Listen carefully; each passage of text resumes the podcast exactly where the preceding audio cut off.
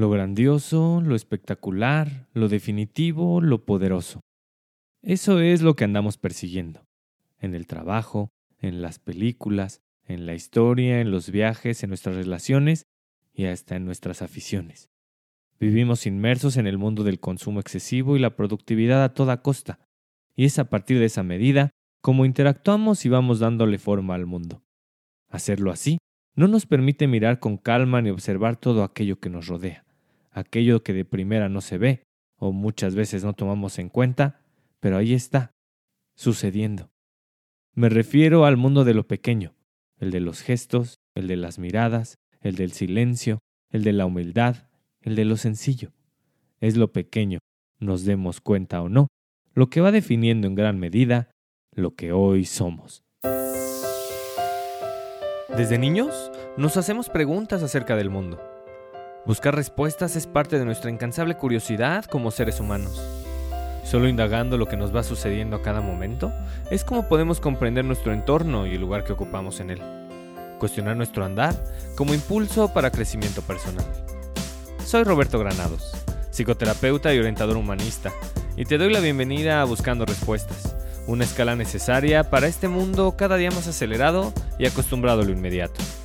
El objetivo que explores tus reacciones, comportamientos y creencias, con la curiosidad suficiente para darle voz a lo que sucede en tu interior. Y así, empezar a encontrar respuestas, las cuales todos andamos buscando. Comenzamos.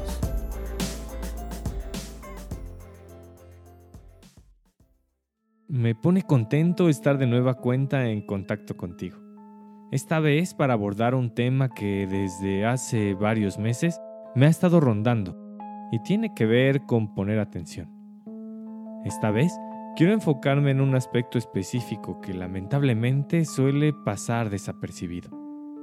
Vamos tan inmersos en lo que consideramos importante y estamos tan influenciados por la cultura de la grandiosidad, donde vanagloriamos, privilegiamos y buscamos todo aquello que es más rápido, más grande, más fuerte o más eficiente, que nos olvidamos de mil y un cosas cosas que al prestarles atención trastocan por completo nuestra forma de ser y que le otorgan un nuevo valor a nuestra experiencia humana. De eso, de ponerle valor a lo pequeño, es de lo que va este episodio. Buscamos respuestas, crecemos juntos. Lo pequeño, lo vulnerable, lo silencioso. Tres aspectos que en el mundo actual tienen poco espacio para respirar. Aquello que es frágil suele ser menospreciado. Basta asomarse a cualquier salón de escuela secundaria para saberlo, donde aquellas personas que, por alguna u otra razón, son percibidas como frágiles, en la mayoría de las ocasiones son atacadas, juzgadas, acosadas, maltratadas o ignoradas. No es mi intención meterme en el tema del bullying, que bien merece su propio espacio de reflexión. Simplemente lo utilizo para recalcar que desde muy jóvenes tenemos la costumbre de empezar a hacer menos lo que casi no hace ruido. Ya sea ignorándolo o atacándolo, el mundo de lo pequeño suele ser poco considerado. Siguiendo con los ejemplos escolares, la clase de historia es otra muestra de ello. Lo que viene impreso en los libros de texto, y lo que nos van enseñando conforme crecemos son los momentos definitivos de la existencia. Aquellos eventos y personajes con un significado tan grandilocuente que a pesar del tiempo continúan siendo parte de la conversación.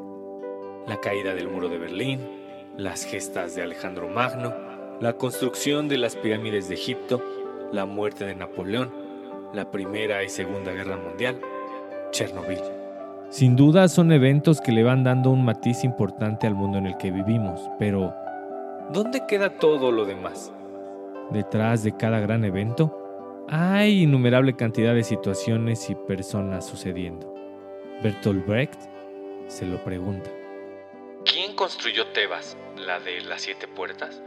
En los libros aparecen los nombres de los reyes. ¿Arrastraron los reyes los bloques de piedra? ¿Y Babilonia, destruida tantas veces, ¿quién la volvió siempre a construir? La gran Roma está llena de arcos de triunfo. ¿Quién los erigió? ¿Sobre quiénes triunfaron los Césares? El joven Alejandro conquistó la India. ¿Él solo? César derrotó a los galos. ¿No llevaba siquiera cocinero? Felipe de España lloró cuando su flota fue hundida. ¿No lloró nadie más? Federico II venció en la Guerra de los Siete Años. ¿Quién venció además de él? Cada página una victoria. ¿Quién cocinó el banquete de la victoria? Cada diez años un gran hombre. ¿Quién pagó los gastos? Tantas historias, tantas preguntas. Las palabras de Bertolt Brecht invitan a desviar nuestra mirada de lo invencible, dejar por un momento lo grandioso y poner nuestra curiosidad en lo pequeño, en lo que también forma parte del paisaje. En cualquier momento podemos volver a mirar el bosque completo, pero es de gran valor observar las sutilezas que le dan forma a la existencia. Una hoja cayendo al suelo, la fila de hormigas que se mueve lento, el revoloteo de un ave, el movimiento de las nubes con el viento, el reflejo del sol que cambia conforme avanza el día, el saludo del guardia al salir del edificio, la voz de quien te ayuda a estacionar el coche, el maullido casi inaudible de una gatita anciana, las historias de tu abuela, un juguete roto que te ha acompañado toda la vida aunque ya no lo tengas, el movimiento de la barriga de un perro mientras duerme, el hueso de un durazno, donde cabe la vida de árboles completos, una piedra en el mar, la última estrella antes de amanecer, la risa de tu mejor amiga, el suspiro de una persona significativa mientras la abrazas. Conforme más atención ponemos en lo pequeño, queda más claro que la naturaleza está hecha de ondulaciones, imprecisiones y finitud. Las nubes están siempre en movimiento y ninguna tiene una sola línea recta en su composición.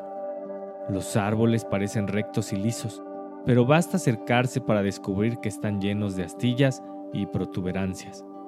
La luz que entra por la ventana al filo de las dos de la tarde es todos los días distinta. Ninguna montaña tiene pendientes completamente rectas. Los acantilados se transforman año con año. La humanidad, de la que somos parte, es otra manifestación de la naturaleza. Somos ondulación, somos imprecisión, somos finitud.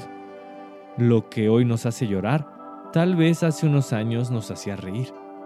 Muchas de las personas con quienes hoy convivimos seguramente no serán las mismas en una década las arrugas, las canas, la vitalidad, el entusiasmo, el desánimo, la enfermedad. Todo es parte de la vida humana.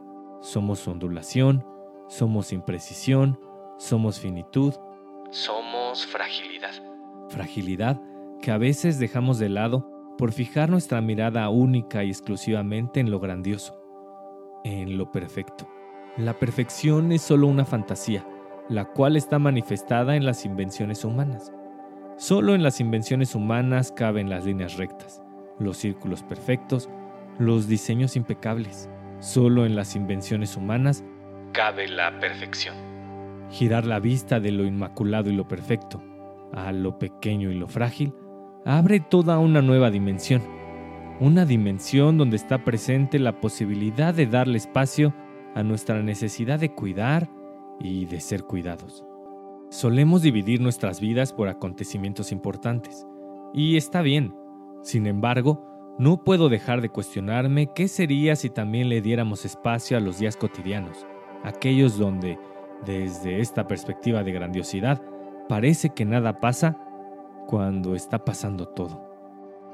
Por ejemplo, abrir los ojos, caminar, sentir comezón, tener hambre, sentir el calor del sol, platicar con otras personas, escuchar la lluvia, mirar a un perro correr, reír a carcajadas, bañarse, sentir el viento en el rostro, mirar a una araña escalando con toda su voluntad por la pared, encontrar lugar de estacionamiento, escuchar una canción que te gusta después de mucho tiempo de no hacerlo, mirar una foto de un momento pasado que haya sido disfrutable, sentir el frío de las sábanas con los pies, tomar a quien más quieres de la mano y si ya no está, recordarlo, decir te quiero, decir perdón, escuchar un me importas, escuchar un vas a estar bien.